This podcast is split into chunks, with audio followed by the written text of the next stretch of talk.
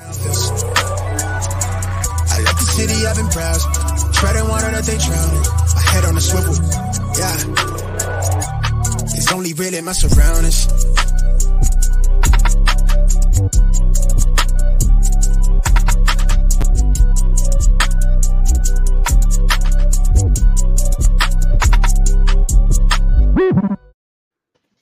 Hello and welcome to episode forty-three of the Smash Accept podcast. I'm your host, Michael Royer. You can find me on Twitter at dynasty underscore dad F F. Happy Cinco de Mayo to everybody. Um, John, it feels good to be back in the host seat. You know, after getting roasted last week for my fortieth birthday where we had all those analysts on there. If you guys haven't listened to it, go back. You know, you get to get some cheap shots in at, at dad there. I think the my favorite one was they called me the Frank Gore of fantasy because I'm getting old there. Um, you know, there was some just great moments there. And you mocking me in the beginning of my intro really led me to almost question my intro here this morning. Uh, so, John, how you doing tonight? Oh, loving life. Can't wait for this show here tonight, Cinco de Mayo. And, yeah, just uh, ready to mix it up here. I just published my post-draft rookie rankings today, so you can go take a look at that. And I think, look, Mike, I think it was pretty clear I was the better host, but – You know, I'm I'm fine to give it back up for tonight. We'll see how you do. You guys absolutely nailed it. You know, my kids listened to it and they were rolling. Like, it was the only episode where they've literally listened to the whole thing. It's good times. They wanted, to, they wanted to hear other people other than them making fun of dad, you know. And uh, some of the best jokes on there, I think, were definitely Mung's, you know, that the uh, the girls were happy that I was on the podcast because they could get to their five-pound dumbbells. That was, that was one of my favorite ones. Mung, how's it going tonight and what do you have going on? It's good, good. Uh, I just got back from vacation, so this is my first day back, getting back into the swing of things, and nothing better than doing a podcast with all you guys. And uh, drop, just dropped my rookie rankings as well. You can find those over at Fantrax, of course. And I'm super proud of both of you guys. You know, you usually only give up who the the guest is during your intro every single time, but we wanted to have a special intro, you know, for our guest tonight. Uh, Matt Wallman is quite simply the best at what he does. You know, he's been producing the Rookie Scouting Portfolio for the last sixteen years. So good at what he does and just legendary at grinding film and just educating you guys in the R S P and how to watch how to watch players on film. Um, he basically, in, in the end, he serves over a thousand pages of content.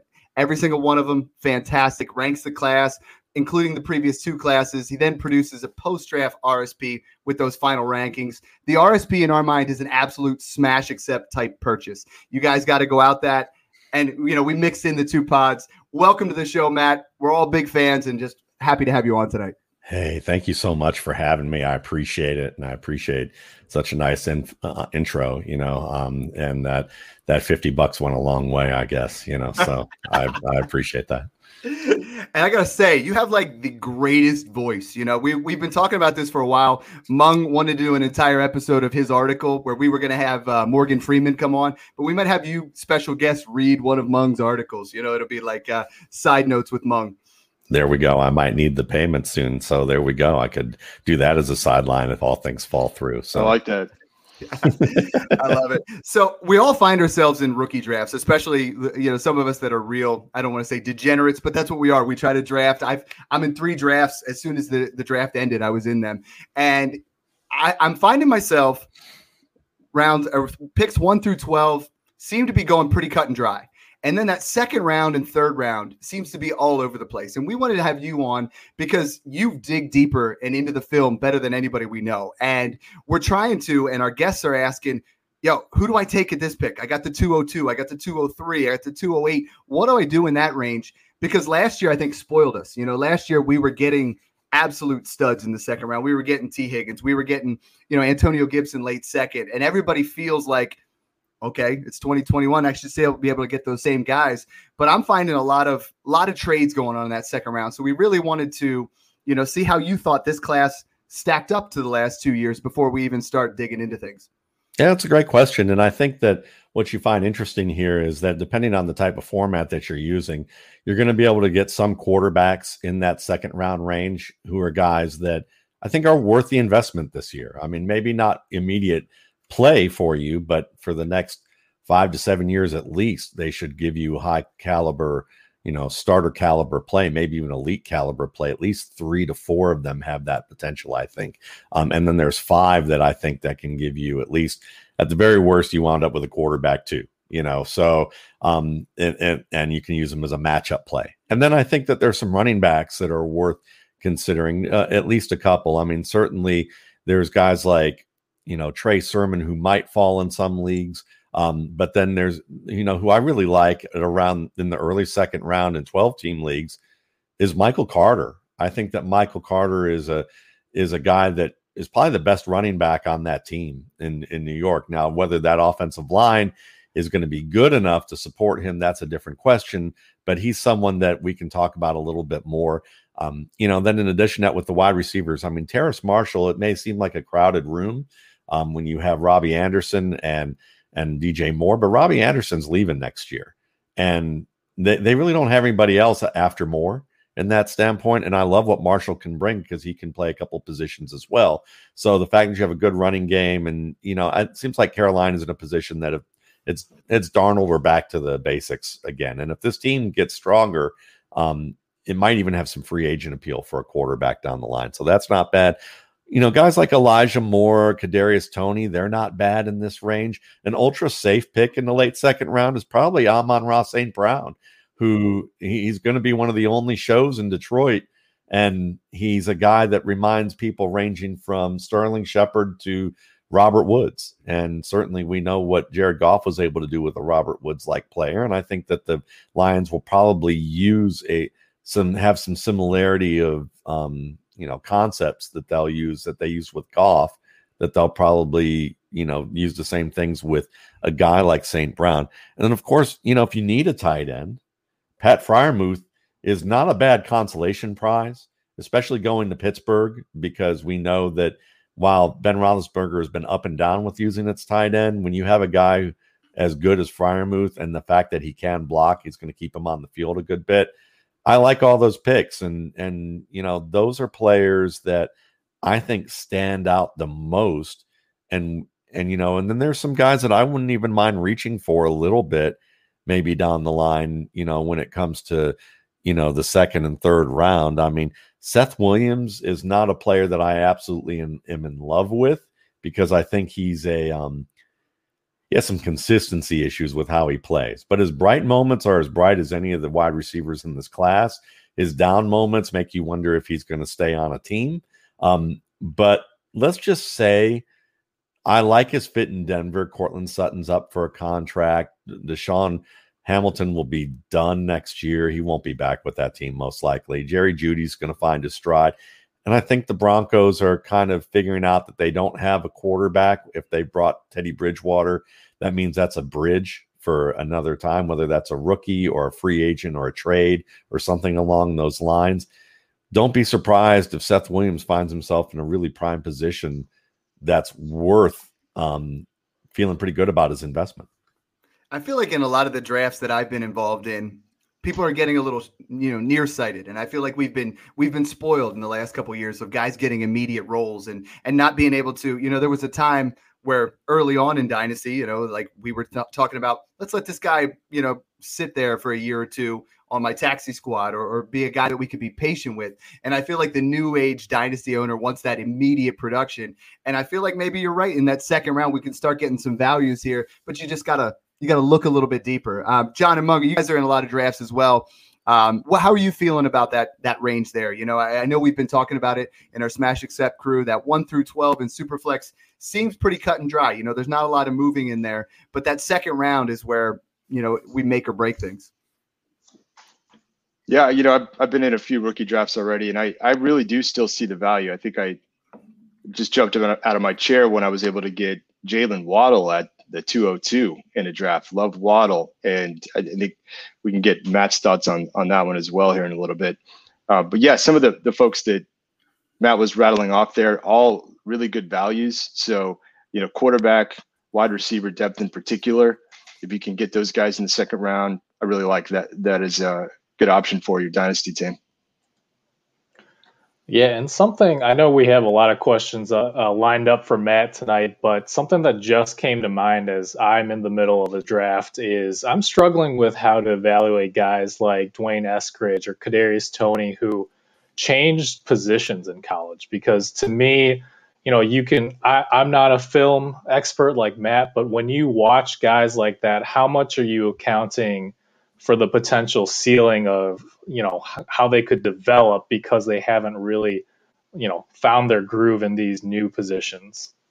It's a great question. And I think that what we have to understand is that in the college game, even at the top Division One schools, a lot of these receivers are athletes who are learning how to play receiver, even the ones that people rate very highly. Um, and when you look at a guy like Kadarius Toney and Dwayne Eskridge, especially Toney, what you see is that he doesn't face a lot of press coverage. You're going to see my buddy Matt Harmon over at Yahoo and at um, Reception Perception talk about how Toney has a very low rate being able to get off press.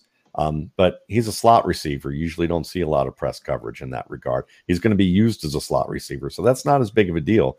And in addition to that, you see that the most important part about re- covering or being able to beat press coverage is your foot, your feet, footwork, excuse me, and how good your footwork is. Do you have a level of different skills and um, strategies to, to get off the line with your feet? Because you got to beat the defender with your feet first so that then they shoot their arms. That's how the that's how it works is use your feet first, get the defender to shoot his arms, and then you counter with your arms to get past them.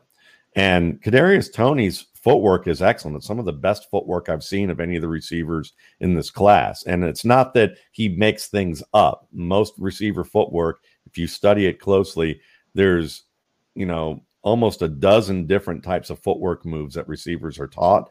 And you learn how to use them based on where the defender is, what what position you're trying to release towards, inside or outside, what kind of route you're running, you know, all those, whether they're going to try and press you, um, you know, whether it's tight man or off man or zone, all those different things. And Toney shows really great footwork there. So I'm, I'm pretty, I'm pretty enthused about his opportunity to become a good player for the Giants. One, because he's going to be playing in the slot. He's a bigger play slot option than Sterling Shepard. So he's going to have a lot of two-way goes, which means that he doesn't have a, He's going to, he does, the defender doesn't have the sideline to use as an additional defender against him. He can't get pinned to the boundary as easily because he's going to be in the middle of the field. So that forces the defender to have to react more to the moves that a player makes early on. So, and Toney's work in the middle, you know, after the catch is spectacular. So while there's some things he's got to work on where in terms of he's not always a balanced runner, he's going to have some issues where he, he over extends his legs past his frame. And that hurts him when he's trying to make changes of direction, which include, you know, making people miss and then also running routes in terms of his breaks. Um, so that's, but, you know, Daniel Jones is going to need to check the ball down a fair bit at times. And he's got to get better at that. Um, but at the same time, he needs someone who's reliable to do that to, with. And Toney's that guy in the middle of the field. And they're going to do design plays with him too. So that's going to be nice. Um, and then with, you know, a guy like Eskridge, the thing that's awesome about Eskridge is certain skills translate when you play from a, you know, played cornerback and you come back and play wide receiver. And one of the things that really impressed me about Eskridge is how he uses his hands. He at, both as a blocker and a guy who faces press coverage. He knows, he's demonstrated repeatedly the ability to brush away the opposing defender's hands. He uses great timing and great location with his hands to do that. So as a blocker, when he begins to engage, one of the first things that he often does is he knocks the defender's hands down and then gets into his body. And he's great at that. And that's going to help him as a receiver because he's already quick-footed and he shows that already, but he's only going to get better. And the fact that he can use his hands so well will help him with the counter game once he develops the footwork. So I'm excited about both of those players. I think they're both good second-round options. Um, and and players that are, from what I'm seeing in the twelve to fifteen mock drafts that I've tracked for the R S P post-draft, they're all kind of going within their value as top twenty-four picks. That's excellent. you know, Matt, I, I'm actually been a big R S P guy for the past few years. In fact, when I first experienced your R S P, I actually went back and got previous years as well. And a big part of that is because you help me understand how to watch these players, what to look for. And so I was going to see if you, you don't mind unpacking that a little bit for the listeners here, help educate on how to watch film. And maybe you could touch on not only what matters most, but also what doesn't matter as much. Like I, I know you were talking about how everyone loves jump cuts. Everyone loves that breakaway speed and the big plays, but that for a running back may not be as important as efficiency in space, field vision, and things like that. So maybe you could kind of help the listeners, uh, just a, maybe a brief education on some of the things that you look for at these positions. Sure. If you want more, because obviously I'm going to be a better writer than I am a speaker on this type of stuff uh, in, in this compressed period of time, you can go to, um, my my website, and there is an article about, trying to remember what I've actually called it, but I think it's called Losing Your Football Innocence. It's got a big cherry on the cover of it, you know, photo of the cherry. So, you know, it's the first article I ever wrote on my site. So it's, it's, but I, I post it pretty regularly, and it talks mm-hmm. about how to watch, how I learned to watch football in many ways, and things that I, I think are helpful to people. But one of the first things that I would say is that if you're going to watch, if you're doing it as like a casual fan, like, and you know, you're not going to have tons of time, because doing what I do takes a lot of time. A good story that Russ Landy, who's my co-host on my podcast, Scout Talk podcast, who's a, um, you know, the head of U S scouting for the Montreal Alouettes and is a former Browns and Rams scout. He would tell you he's had people ask to watch football with him, and they were really into the idea of scouting. And it took all of like a morning for them to realize that they didn't want to do this. You know, most people don't want to watch a football game with me because I treat it like it's work as opposed to fun. So as a result of that, that's the first thing, is that if you really want to get into it, you're going to spend a lot of time, and I just devote it to one position at a time for maybe a month or two, and look at maybe one player as deep and as much depth as you can. But for the positions, for quarterback, the most important thing really for me is the really the eyes, arm, and feet connection. In terms, and how that works is how quickly they process information. Their the length of their drop dictates really how how they're reading the field. So you're going to want to go back and look at the route progressions of the receivers and look at how fast the drop was. Because if the drop is a three-step, a two-step, three-step, five-step, or seven-step, it tells you a lot about the intention of the depth of the play that they want to try and execute. And then also looking at who he's reading, and how his feet sync up with that. Can he alter his drop steps to, to come to a quick stop to throw the ball if he sees an obviously open play? Can he move his feet and move from side to side so that he can make a quick setup from looking from one side of the field to the other so that he can throw an accurate ball? His footwork is going to be the basis for his accuracy. And footwork, I would say to people, is that you don't want to just look at Tom Brady's footwork and say, well, that's the way it should be done. Um, there's different ways to do it, as long as it's as long as the quarterback is delivering the ball accurately and they can do it on a repeatable basis the way that their feet are, then I wouldn't go overboard about that. I mean, there's going to be details about that that we can get into the weeds about, but that's a basic thing. The other thing is is how to, from the time that they spot an open receiver to the time they let the ball go, are they taking et- extra hitches? Are they patting their feet a little bit longer? Because are usually that's a sign that they're waiting to see if the play is really going to break open, rather than trusting what they see. And what they're looking at is the leverage of the defender on the receiver. And you want to under, start to learn, and Dubmaddox is a guy, D U B M A D D O X, who has a lot of books out. He's a high school coach who probably could be a college head coach, from what I hear from people I know, that Um, if he, he's not been hired because college coaches are hired for, afraid he's going to succeed them fairly quickly. Um, but he's a, he writes these great books on how to, you know, how to read defensive leverage.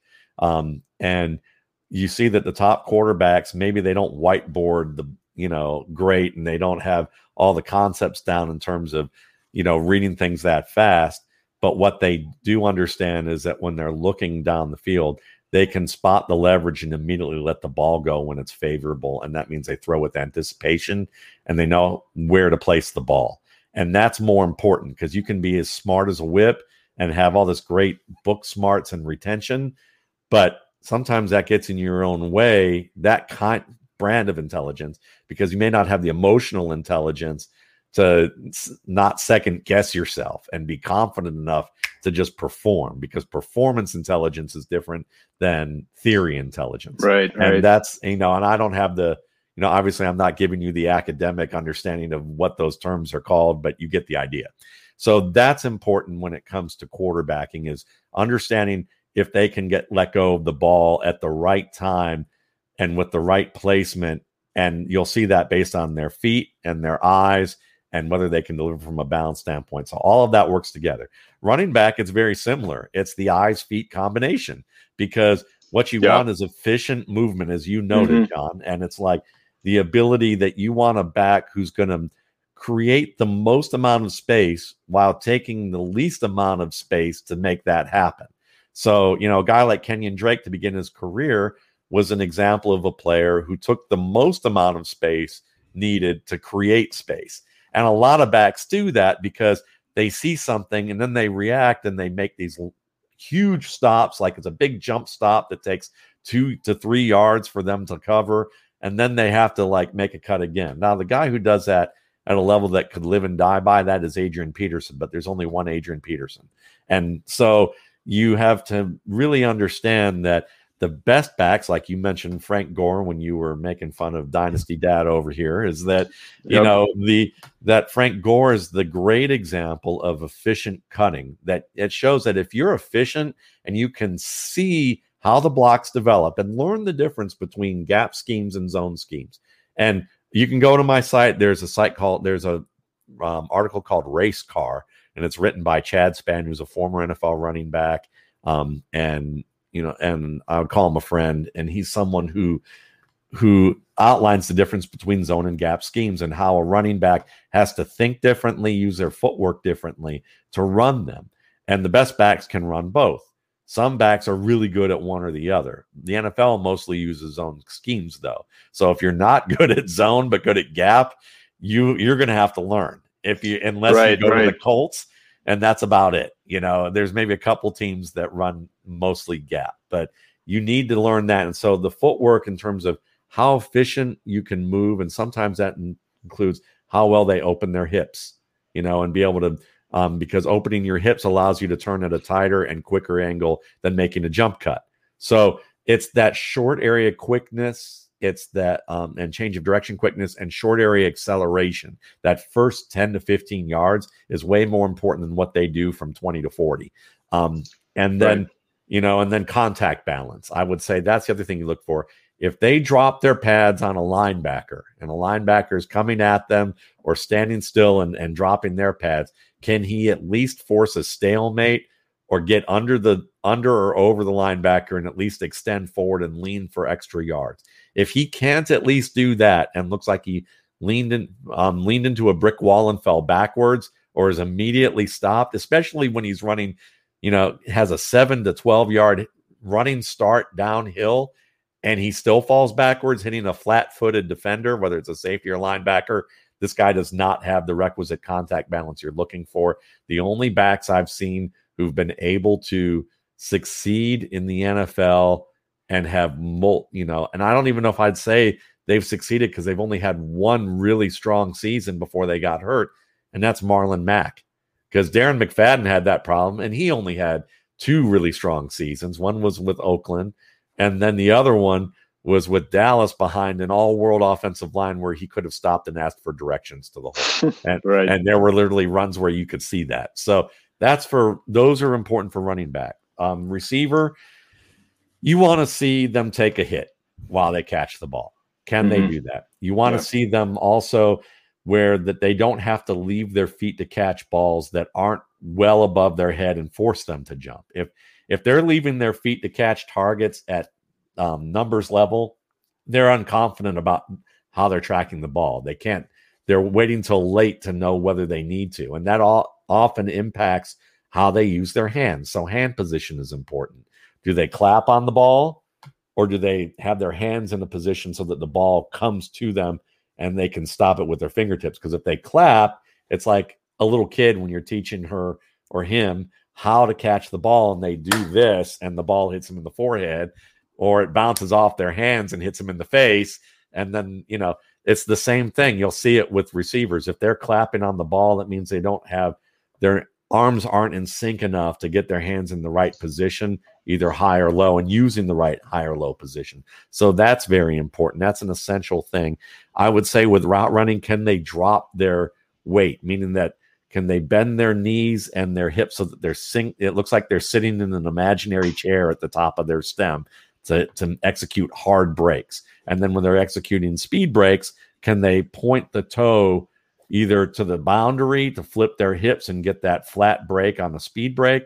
Or can they even point the toe a little bit so that it's heading back downhill? Jerry Judy's really good at that, and it gets you working back to the quarterback. That kind of flexibility is important. If they don't have that, it limits the type of routes that they can run, um, and it gives you questions about whether they can develop those types of skills.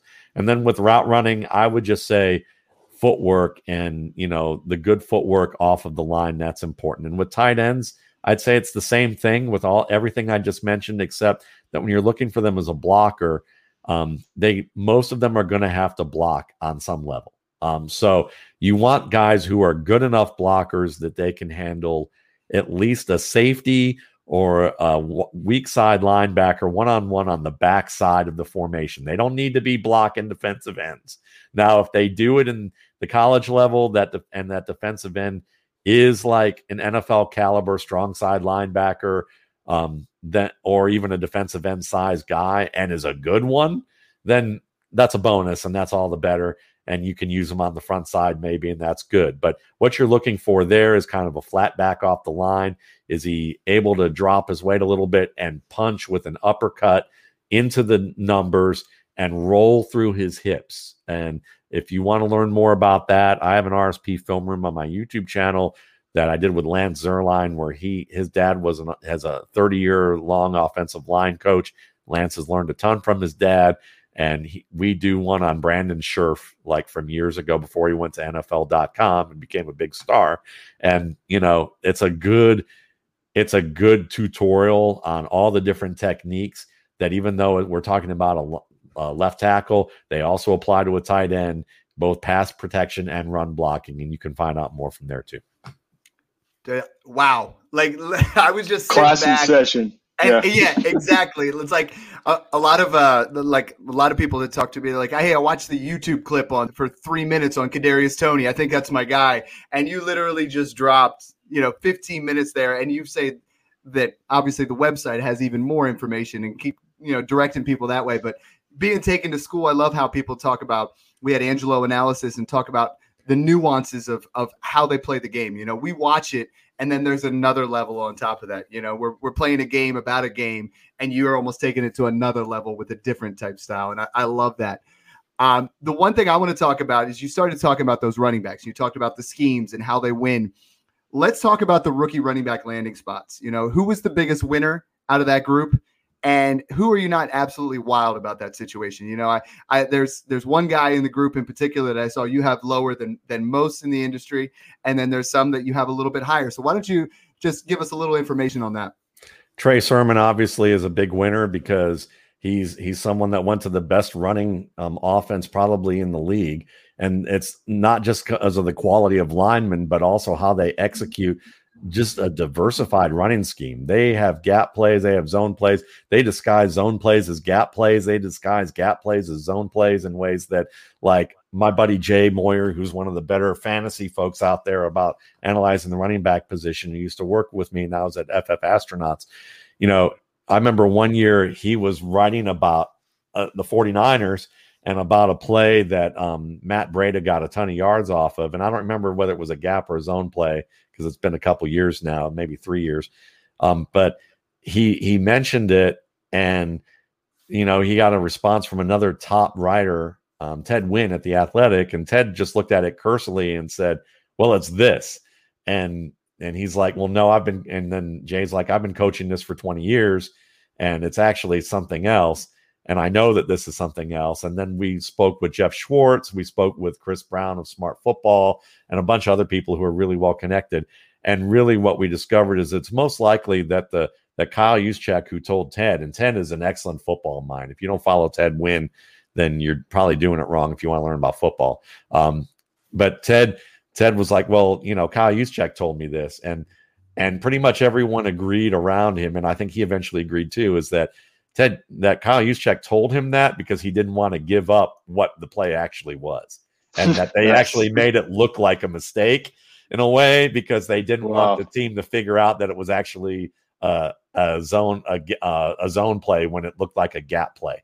Um, so, you know, and it was a design cutback, you know, so it was like the fact that they do all this stuff. Trey Sermon fits that because he does, has experience running that way. He's a very Um, refined runner in terms of decision making and efficiency, and he's a tackle breaker in addition to being a guy who eludes tackles. So I'm really excited about his future, even if this year he's sharing time with Raheem Mostert and, you know, maybe a little bit of Wilson and a little bit of Hasty, whoever comes on. I expect Hasty to come on another year. He's exciting. Um, but, you know, you're going to see a little bit of that there. Then, you know, listen, Javonte Williams, I mean, that's a great situation. They just need a They need a stabilizing factor at quarterback, but I think Teddy Bridgewater can be that. Um, look what Mike Davis did. I've always liked Mike Davis, and speaking of former 49ers, you know, and he's a guy that Atlanta's fallen in love with. He had a great season last year when McCaffrey got hurt. Um, so I like those fits. I like Michael Carter's fit. I know that the offensive line needs work, but Mekhi Becton and the, and the guard that they got will solidify at least one side of that line. Um, and I think that he's a guy who can – access tight crease as well, and he's such a good receiver. He's a very good route runner in the middle of the field with zones, and he's going to work open for Zach Wilson. I think that even when Zach Wilson has to escape, Michael Carter get a lot of play. It might not be this year, but I think it will. Um, but you, I, I always draft rookies with the expectation that they're not going to do jack year one, other than maybe down the stretch, and then do better, you know, further on. Ramondre Stevenson. Uh, listen, I've been a fan of him. I know he's not fast. I know that maybe he's not the quickest back, but he's efficient. And LeGarrette Blount was efficient. And LeGarrette Blount was also fast and quick, and or also quick and big. And and Stevenson's two thirty. He lost twenty of those. He lost twenty pounds from two fifty. You got to remember, though, he went to a JUCO program. They don't have the highest quality training. And then he went to O U during a COVID altered season. So how much training did he really get? Did he just lose weight? Did he really remake his body and get quick twitch muscle along with that? We're going to see in a year from now what an N F L training room might do for him, because though he's quick and nifty, he knows he's two hundred thirty plus pounds, and he uses it well. And he's a great receiver with soft hands. Um, he, you know, route running will, I think, is decent, will get better. And he's the best pass protector of this class. So with James T- White leaving, with Damian Harris needing a year to acclimate to the system, and then when he got out, he was good, but he wasn't the dynamic back. I remember at Alabama, he played very cautious. And Sony Michel basically, you know, walking wounded. We're always going to be worried about him staying healthy from this point on. You know, Stevenson has a real opportunity here, especially if Mac Jones yeah. acclimates fast. Guys I'm not so high on. Um, Travis Etienne, I just, listen, I think he could still be a running back one. I still think that can happen in this offense because, listen, he's a draft capital. He, he, he was drafted in the first round, even though Urban Meyer said, we're going to use him as a scat back. He's a change of pace guy. I can see that because I think James Robinson proved enough that he's the better interior runner right now. But Travis Etienne improved over the course of his career. He got better as an interior runner, but these athletic guys who are like high-end athletes who can win by out-athleting people at the college level by bouncing plays outside or looking for the cutback too soon and still outrunning the field, you know, guys like he, him and Chuba Hubbard and, um, you know, Miles Sanders, C J Spiller, LaShawn McCoy, Jamal Charles, these are all guys that they will try to – Reggie Bush, early in their career when they face stress – of maybe not something working out, they try too hard to make the big play, and they have to learn to mature and say, you know what, that two to three yard gain I'm going to grind out is going to be more important to my offense than it is me losing seven trying to make seventy. And even if I break the seventy on occasion, because what happens is that defense now learn that you're going to cut back everything or bounce everything, and they're going to cheat. And they're going to cheat with their alignments and how they play gaps. And as a result of that, they're not going to believe that you're going to take it inside when they give you a hint of something that forces you to overreact. So Etienne's going to have to show that he can get a little bit better with that. And that's if he even gets enough touches this year or next, if Robinson continues to play at the level he is. And I worry that Urban Meyer, I'm not saying he will be, but I have concerns that he's a little out of his depth mm-hmm. with some of the things he's told the media. And he, it sounds like it could be a Steve Spurrier part two kind of situation there. Um, mm-hmm. And and he basically, they basically drafted like top one hundred recruits from high school. That was basically their yeah. board. Not it was on, you know. So you wonder how much nuance was done there. Um, so that's a guy we're about. Kenneth Gainwell, I know there are a lot of people who really loved him. He's a good back, like conceptually, he's a good back, but it. You know, he hasn't gained that man weight yet. Like, again, he's only played one year and he missed a year, but it's kind of worrisome that he's not like two oh five, two ten, two fifteen, and he's yeah. more like one ninety-four. And you're like, can he add the weight? Will he have a late growth spurt so that he can? And if he does, will that will quick twitch muscle come with it so that he can have a little bit more acceleration, short area quickness, which he seems to lack a little bit of? He's a great pass catcher, but listen, Boston Scott's not a slouch as a as a back, you know, as a as a change of pace player. Miles Sanders has gotten better, and they brought Jordan Howard back, who maybe did nothing in Miami, but let's remember that he did look pretty good two years ago with um, the Eagles in terms of getting the tough yards. He knows how to get the tough yards. He's a smart back. He's just uh, sluggish in terms of for being a starter. But for being a reserve, I mean, he's he's basically a younger Frank Gore right now in terms of what he can do. It's just that the the Dolphins are looking for athletes in a sense, or guys who are a little bit can be a little bit quicker with their movements. So I just don't know if there's going to be a place for him right away. Mm-hmm. So those, those are Chuba Hubbard's another. They run a div- diverse scheme in Carolina, and he'll do well on the gap plays. How well is he going to do on the zone plays? That's, you know, he's still got some work to do with that. He fumbles the ball. He's also a guy that I've seen too many times get a seven to ten yard head start, drop his pads, um, and not all that properly into a linebacker or even a flat-footed safety and fall backwards. So I'm not exactly a huge fan of what he is now. What he can be is maybe a little different. Other fits I like, and I'll just mention two more. Javian Hawkins um, as a U D F A. I like I like Kadri Allison, who's a who's a underrated back for Atlanta, and he's going to get his shot. But for a scat back, Javian Hawkins is a guy they really love, and I thought I had him ranked in my top fourteen to sixteen, and as a guy that should have been drafted, mm-hmm. I think he's a guy that can can contribute. And Khalil Herbert, if um, if the Bears listen, man, they're gonna yeah. Tariq Cohen they haven't figured out how to use.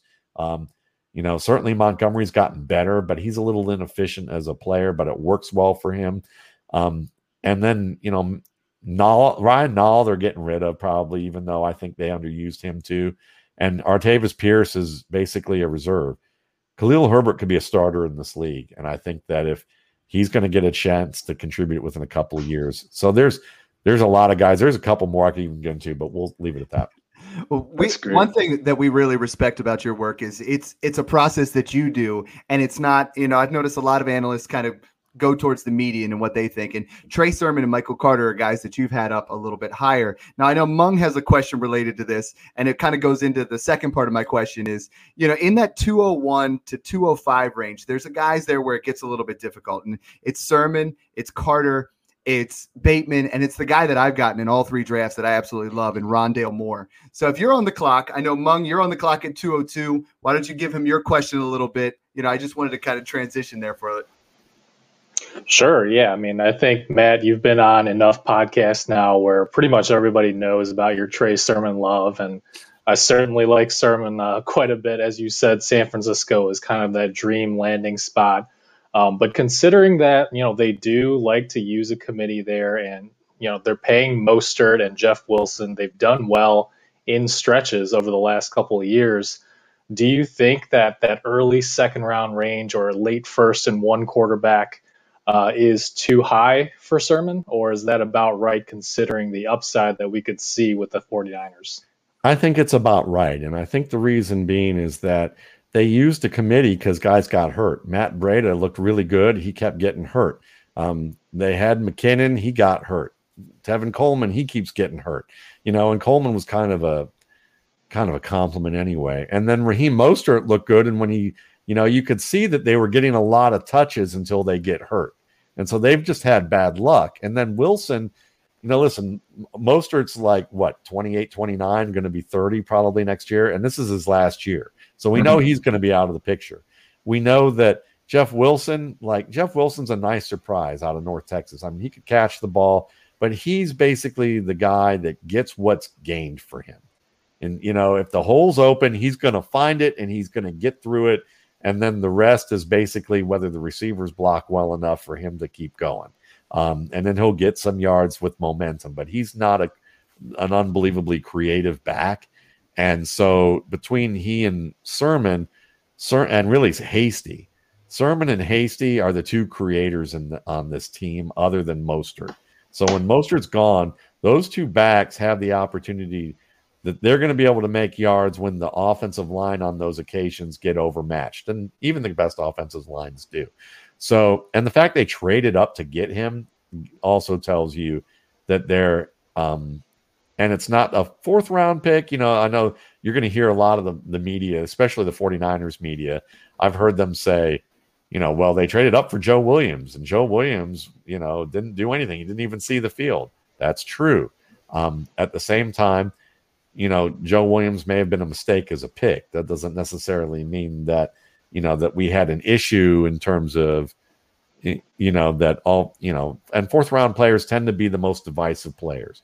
They're either guys who should have had first round grades and dropped due to off field stuff or other issues, or they're guys that people have a lot of love for, and, and scouts tend to say, I don't really like him all that much, but I don't want to have him rated as a sixth or seventh round guy. So we're going to put him in the fourth round.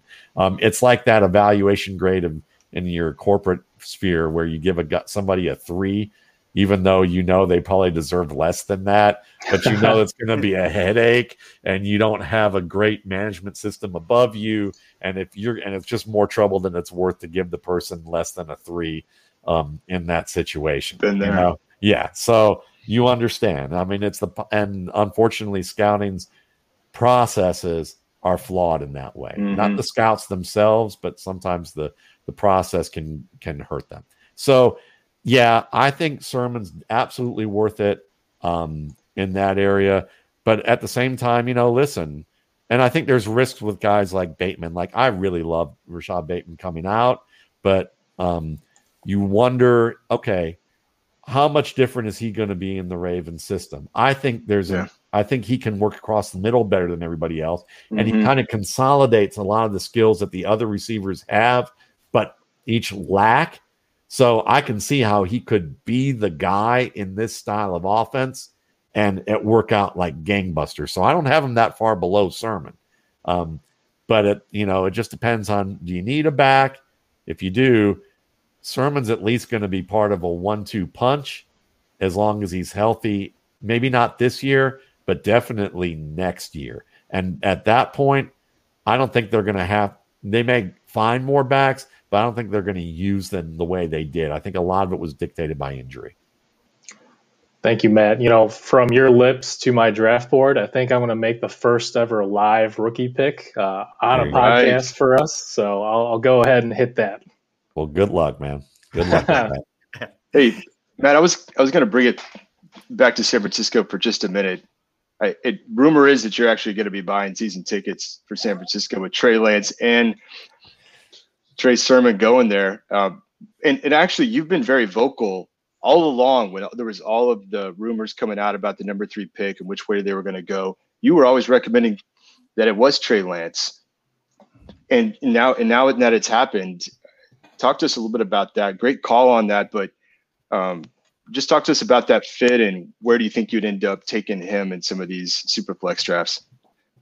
top four, top three, you know, nice. probably yeah. in the super flex. Mm-hmm. I mean, really top two. I mean, mm-hmm. if I need a quarterback, I'm going, he, he, he would be my one or two, depending on how I felt that day and yeah. how many super flex draft teams I had. Um, mainly because a lot of people mistake the 49ers as a run-based offense because they look at how Gar- Garoppolo did, and he wasn't a great fantasy performer. Then you look at the Shanahan influence schemes, and you see the Vikings, and the minute Kirk, Kirk Cousins got into that, he dropped from being the top twelve guy to being outside of that, I think. Um, and then you have Baker Mayfield, who they, you know, who basically also wasn't a top fifteen, top twelve quarterback either. And so people may associate that with running.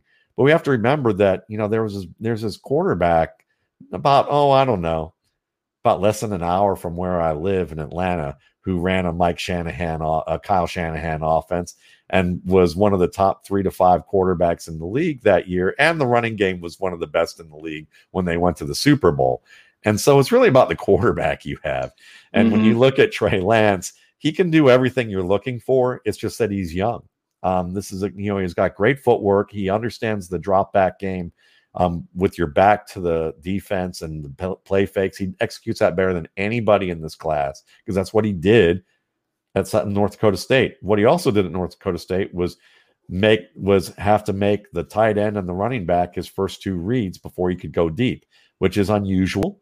And it, while it's a pro-style scheme with its checks and the responsibilities the quarterback had, which is another bonus, it's also kind of a backhanded, you know, it's kind of like a backhanded bonus or like a, I don't know if that's the right way of phrasing it, but it's it's kind of an, a hidden bonus for him that people think is a bad thing that he reads read short to deep. But it's a harder thing to do to be aggressive. And the fact that you can see him, even though he doesn't have tons of great yardage games, you see him with accurate deep throws down the field because he's made those reads. And he's been able to do it on his second, third, fourth read oftentimes as opposed to yeah. his first mm-hmm. like most do. Right. That tells you what his processing can be like. And he's also, he's basically a bull with speed when it comes to right. running. He's totally. you know, he reminds me of Steve McNair. That's the guy that I mm-hmm. mentioned. It's like, to me, he's kind of a combination of Steve McNair and Matthew Stafford in terms of the best of both of those players. Um, and the, the worst is that, yeah, he tries to fit the ball in a little bit at times that he shouldn't, but it's not because he doesn't see the coverage as much as it is that he thinks he can squeeze it in on certain situations. Um, and he only does that on occasion. Um, he will throw some of those downward arcing balls on short passes because of his release motion. But did that really bother you from drafting Donovan McNabb back in like the early two thousands when he did that with Philadelphia and that he was taking yeah. them deep into the playoffs and like had, you know, even, and he was having to do it with T O and all that, the, the craziness going on with all that. So I'm, um, yeah, Sermon, I mean, excuse me, Lance to me, he, I think he's one of the best quarterbacks in this class. So I feel great about his landing spot. Well, Matt, how about the guy that was rumored to San Francisco? You know, we end up getting Mac Jones falls right into the lap of, of New England. I know another situation that you were kind of anticipating there. What kind of floor and ceiling can we look for from, from McCorkle himself there? Yeah, well, good old McCorkle is probably a guy that, you know, there's there's merit to say that pocket quarterbacks have a harder time early on in the in the league now, and that it's easier mm-hmm. to be a mobile quarterback. Doesn't mean pocket mm-hmm. quarterbacks are dead. It just means that that really you can, as an offensive coordinator, you can have an easier time scheming with a guy who can play off structure and win with his feet and move him around a little bit more. But at the end of the day, for them to be top quarterbacks, they still have to process from the pocket very fast and get rid of the ball and to stay on schedule because you can't win on those three to five plays alone every week. You just can't do it. So you know, you can put your team in position, but you better have a great team around you. Mac Jones is like most pocket quarterbacks that they're going to, they got to learn to get rid of the ball quickly at an N F L level. He's shown that at Alabama. Now he's going to have to do it against N F L schemes. I think he can. Um, so I think his, his ceiling, if he gets a great nucleus around him, his ceiling is Peyton Manning. I think his ceiling can be that good. Yeah, That's I really wow. do. I really yeah. do. It's um, I like him a lot. I think he throws people open. I think he's aggressive. I think he's tough, and, and he moves better than you think. Young Peyton moved around okay. It wasn't, you know, We're not looking at the guys at the top of the boards nowadays because he's not. We won't mistake him for that, but he can run some misdirection. Yeah. He there's some skills there. So he's that's the ceiling. The floor is that he just never gets off to a good start. He doesn't get rid of the ball fast enough. Defenses confuse him, which I don't think they will, but they might slow him down. He gets whacked one too many times too soon, and then he turns into Trent Edwards, who basically was a guy who had promise, got concussed by Adrian Wilson, and then was basically rushing throws ever since and never became the, the guy that he was promising enough to be. So with the promise of both of these quarterbacks and, and the, the bright future, how early do you see these guys starting, and can either of them, you know, start day one? I think both can start day one. Mac Jones could start day one. I think he's I think he's got the that factor. I think Trey Lance can too. You got to remember, he played one year, didn't throw a single interception, and he was making reads. Like a lot of the things people complain about, or excuse me, he was making adjustments to the offense. A lot of people complain about him running on plays that he was like checking and running, and what they don't realize that my colleague Mark Schofield mentioned is that they um a lot of those called runs were him changing the play um, because he saw a big opening pre-snap that most quarterbacks might have tried to throw the ball, but he knew it was better for the team for him to run. So, you know, when you have a quarterback who can do that, and because he has that a big play ability, even if he's not where he's going to be as a passer, he's still going to give you enough yardage with his legs that he can give you kind of a Josh Allen type of season for you. You know, especially when it's not just a shotgun offense that they say, all right, if you can't find that second or third read, Josh, just go ahead and run, and we'll figure this out by year two, year three for you, because that's what he did. You know, instead, they're going to say, look, Trey, you've got natural. We, you already know. You played in this offense. You're basically going to fake the ball. You're going to roll out. If it's there, you throw it. If it's not, you create. And he's going to be able to do that. So I think both those guys could start year one. Um, I, but they're in situations where thankfully they won't have to. And so that means yes. they'll probably be pressured to do so, which means mm-hmm. probably mid-season. You can expect them yeah. mid-season. And that's even nice too, because by mid-season they'll, they'll have four to five games where the defenses play them straight up. And then they'll be in, and by the, by the end of the season is when they may like start to make adjustments. And then, you know, They'll have, a, they'll have enough exposure to that that they'll have some film over the next year to see what they have to improve upon. Thank you. Love that. So, answer. Matt, uh, before we move on real quick, I know we've talked about these quarterbacks enough, but uh, would you say you're more glass half full on Mac Jones? Because it seems to me that New England is almost set up perfectly to develop him. I mean, they have a great offensive line. Um, we, we know that mm-hmm. Belichick's going to rely on that run game to kind of you know, ease the pressure early on, kind of like how they did with Brady. You know, when they originally, it wasn't a Brady-centric offense. They kind of built around him until he was ready to be the focal point.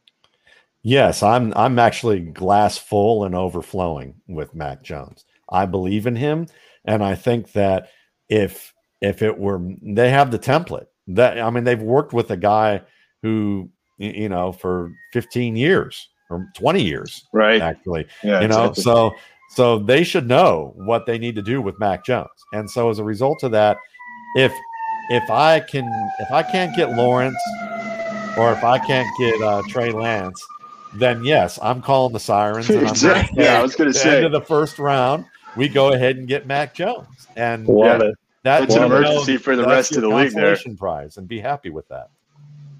Yeah. No, that's great stuff, Matt. I, I also wanted to ask you about the guy that went after Trey Lance in the draft, Kyle Pitts.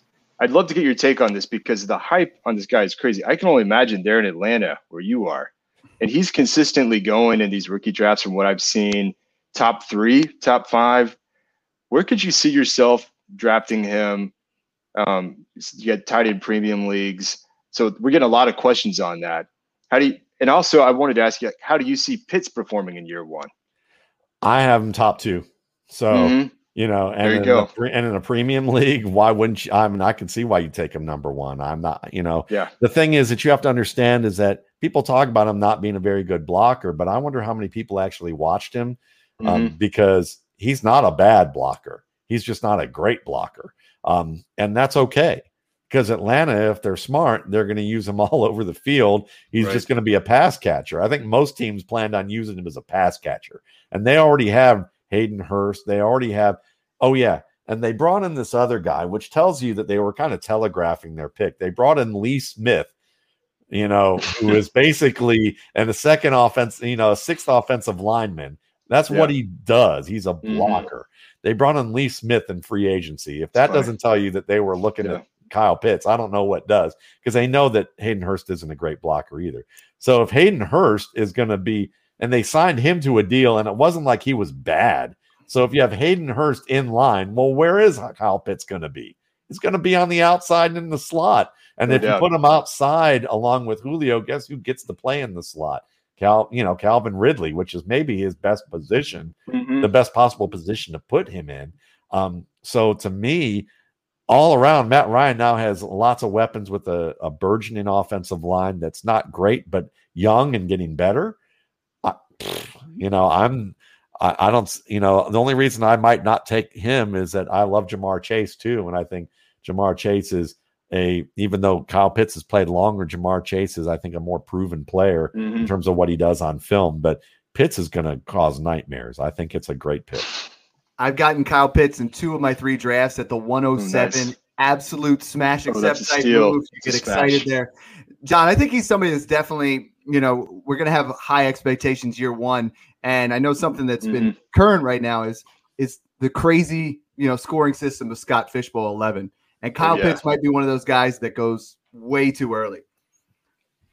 Yeah. It, in in fact, Matt, I, I know you, you're probably familiar with this, but both Mike and I just got invited to Scott Fishbowl eleven here this week. Well, congrats. Yeah. And, and we I love what they do for the community. And they're, you know, they're they're always giving back. Fantasy Cares. Shout out to Ryan McDowell and Scott Fish for that. I wanted to give you a second too, because I know that part of what you do with the R S P is you you give back uh, as well. I believe Darkness to Light. And so, want to just have you just take a moment and talk about that for a sec. Yeah, I appreciate that. And you know, Scott obviously does great work with what he's been doing since um two thousand twelve. I think it's either two thousand eleven or two thousand twelve. I've been giving back to this organization. Um, where I pledged a certain number of sales, a certain percentage of sales, um, up to five thousand dollars to um, to give to Darkness to Light. And they're an organization that is um, designed to prevent sexual abuse of children um, through training programs to individuals and groups. It can range from educational institutions. They've worked with Penn State after their scandal. Um, it can also extend to civic organizations, little league, schools, you know, anyone who wants to get training, um, so they can do group and individual work. And then they also train people on what to do when it unfortunately happens, because, you know, it's a very difficult topic for people to talk about, because it's, you know, not mm-hmm. only is it just a taboo thing, and um, and it's a very da- you know, dangerous, awful thing. It's also something that happens to one in four children. And it's not the, yeah. and the thing that people don't understand is it's not the, it's not usually the boogeyman in the white van with the with comics taped over the windows asking the little kid at the playground if they want some candy and can come into their car. It's usually someone they know, yeah. often a relative. Um, so as a result of that, you know, the when kids report it, you know, the the statistics show that very rarely does it, when a child reports this, is this a false claim? Very rarely, like like. like scant. Um, so what happens though, is that some of the biggest damage that's done psychologically on children is when they report it and they're not believed. And then, you know, that's where the lasting damage can often take place. So this organization does a great job of training. They've been around for a long time. I've, you know, when I first looked them up, they, I investigated them on Cha- Charity Navigator, which is an organization that tracks how much of the money goes towards Um, actually doing what they say they're going to do, and not just padding the salaries of people, and and and how they manage everything business wise. And when I first started, their grade was good, not great, but over the years, under their new leadership, um, in the past seven or eight years, I believe they are now scored one hundred out of one hundred on Charity Navigator. So they are, you know, wow. they they're good and getting better, or they're great and continuing to get better. And, you know, I, I just stand behind them. They do great work. And we've already given four thousand dollars this year. April oh. um, was Child Abuse Prevention Month. Um, yeah. So we, you know, we gave early this year. Um, we'll probably give another thousand before it's all over with. Yeah, I love it. I have a lot of respect for that, Matt, and um, appreciate that. I wanted to make sure everyone heard that. Maybe if we just kind of stay on Scott Fishbowl eleven for a second, it's going to be, of course, all about the twenty twenty-one season, right? And so, in your view, and when you look at this rookie class, who do you think is the most pro-ready that's going to make biggest impact year one based on the talent and the landing spot situation? Jamar Chase. I just think yeah. that, I mean, just to me, mm-hmm. um, Jamar Chase and Kyle Pitts really are the two, because Kyle Pitts doesn't need to be unbelievably pro-ready. He's got Julio Jones on one side and Calvin Ridley on the other, and they're going to create matchups for him all yeah. day long. And Matt Ryan is going to get him up to speed. He's a receiver, even if he plays in a tight end body. So there's that. And Jamar Chase, I mean, listen, the guy can do it, do it all. I mean, he's a terrific route runner.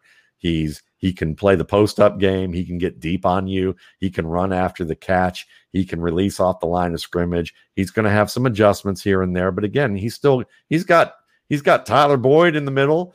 He also has, you know, our man Higgins on the outside, and Joe Burrow's kind of familiar yeah. with him. I think he I think they met once or twice in the, in the end zone a couple of times back a couple of years ago. So I think they're pretty good on that level. Um, Najee Harris is going to get volume. So I think he's a safe pick, not necessarily like sky high. Um, and then I would probably add Trevor Lawrence, not because I think he's going to be like an elite quarterback right off the bat, and I have concerns about Urban Meyer, but that defense hasn't gotten that much better. The offensive line's okay, um, but I was predicting. I've been taking. I took Gardner Minshew for the past couple of years just on the on the basis of garbage time alone. So if you're yeah. looking for a garbage time quarterback, you've got a guy who's got a bigger arm, who can create on the move and often uses his legs really well to throw. And if you yeah. need him to run, he can do that too. I, I don't see how he can't. I think he's mm-hmm. going to wind up being a top twelve player in the bottom half of the top twelve, um, yeah. you know, as a result of these conditions. I can see it. Love those answers. I know your process, you know, you've been doing it for years. Who are some guys in twenty nineteen and twenty twenty drafts that just haven't quite gotten there that, that we should be expecting this season?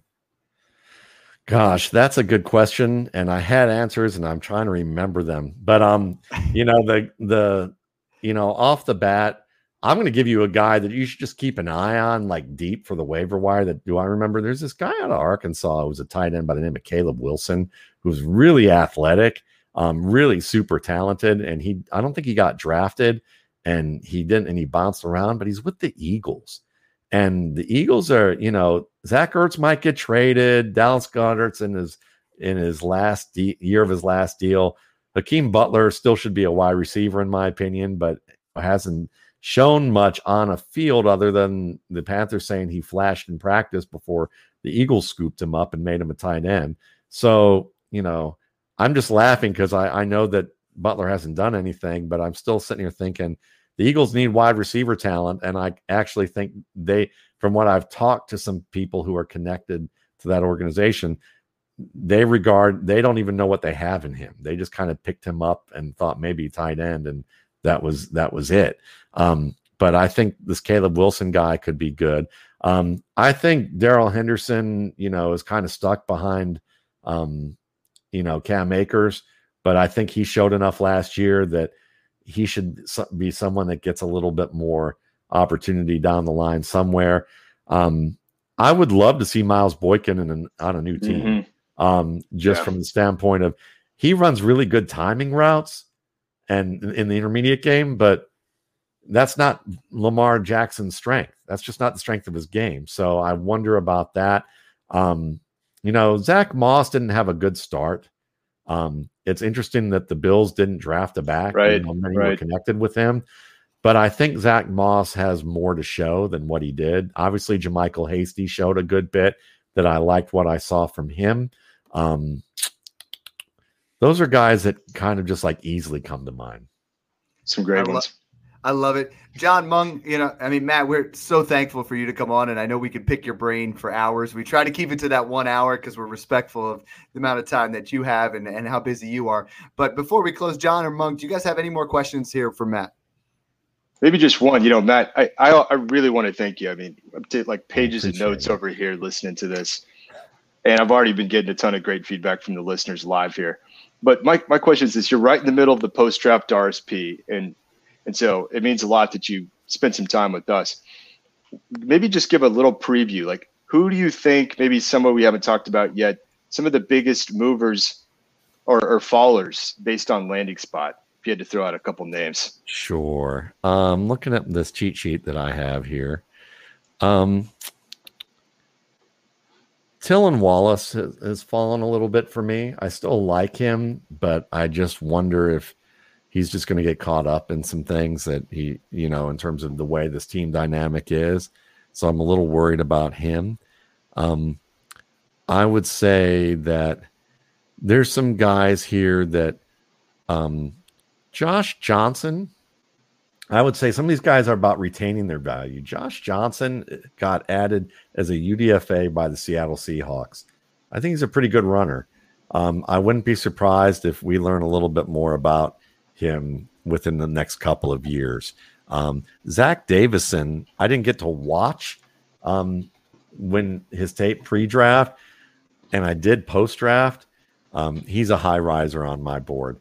Um, another guy that I'm just going to say late, and I'm about to do a show with the the director of recruiting for Rice. We're about to, I'm about to go on in the next five or ten minutes.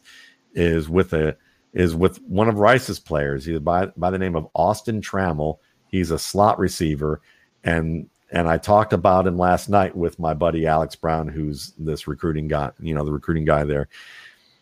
Alex Trammell is one hundred eighty-one pounds, and he lifted the bar more than um, than Dillard Rendunce, one of the top tackle prospects in this draft. Um, he also has excellent speed and quickness. He played with over twenty different, no, was it? I want to say twenty, but I know it was like double digits. He played with double digit number of quarterbacks in his in his league, in his Lon's team. So, you know, that tells you something, but he's a guy that can play, and he's with Atlanta, and they could use a slot receiver possibly down the line.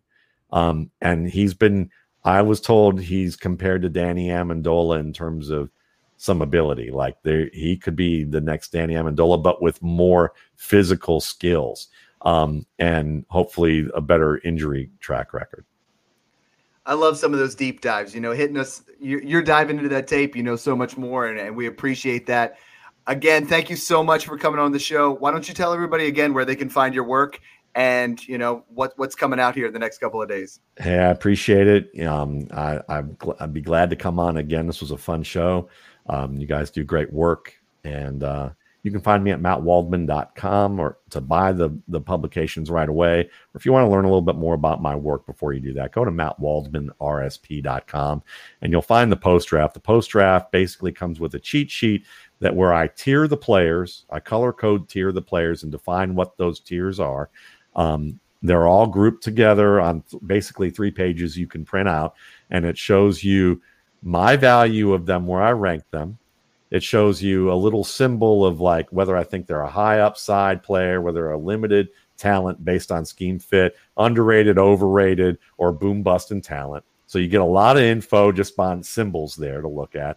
In addition to that, I give you a value, and this value is my ranking of them post-draft versus A D P, where I show you all the A D P um, study I've done. I show you a chart so you can continue filling it in if I haven't even finished the drafts, and you can see what their average A D P is on fifteen drafts. And I look at different drafts. So I look at like P P R. I look at Superflex. I look at I D P. So it's kind of a mesh of all of them, but you can, I give you links to those drafts so that you can see them yourself to determine which ones you kind of want to X out. You have to do the work on the spreadsheet yourself, but you could do that if you wanted to. I've already done all the legwork for you.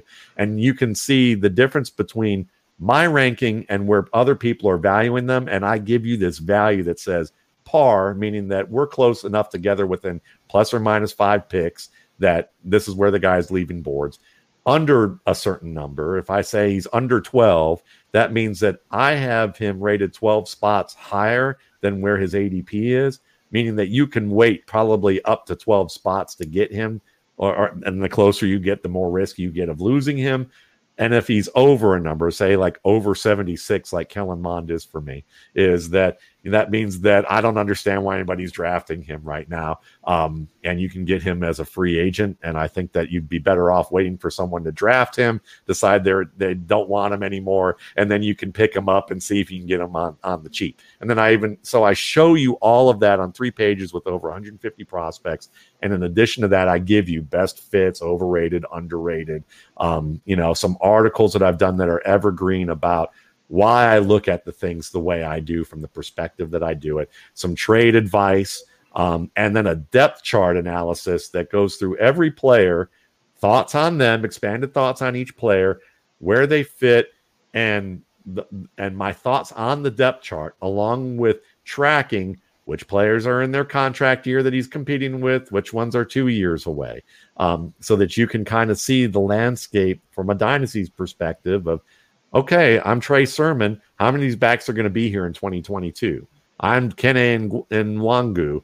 Um, when is, you know, oh, Dalvin Cook has an out in twenty twenty-three. Amir Abdullah's leaving next year. Alexander Madison's leaving the year after that. Hmm, that gives me some idea to think that, even if Nwangu is kind of raw, he's a great athlete, maybe what they're hoping is that he gets good enough to, to bump Amir Abdullah for the third spot next year. And the year after that, maybe Alexander Madison. And if he's really good, you know, that year, maybe we have an out with Dalvin Cook where we don't have to spend as much money to have a starting running back. So it gives you those types of things to look at. And that comes with the pre-draft, which we've talked about, and a newsletter that comes out June through December, um, every, you know, every month. And that's all available for twenty-one ninety-five. And obviously I give back to um, Darkness to Light. And then I have a separate product, which I'm coming out with now. That'll be out in June, updated multiple times during the year. I think six times during the year will be complete dynasty um, projections, um, two-year projections. Um, and for every player that I think has a shot, Um, and and then rankings as well. Um, and I'll be updating those um, from Matt Waldman R S P dot com. I love it. Thank you so much, John. I know this has been like the last ten days have been the pinnacle of your, you know, analyst career. You get to roast me, you get invited to the Scott Fish, and then you have your most respected analyst come on the show. Absolutely. You got to be riding, riding the wave here. Oh, I absolutely am. Uh, riding a high right now. Yeah. Thanks again, Matt. It's, it's been just great hearing from you. Thank you so much, guys. I appreciate you having me on, and good luck in your leagues this week, this year, as well as the Scott Fishbowl. Love it. Thanks again, and enjoy the process. Take care, guys. Thanks, man.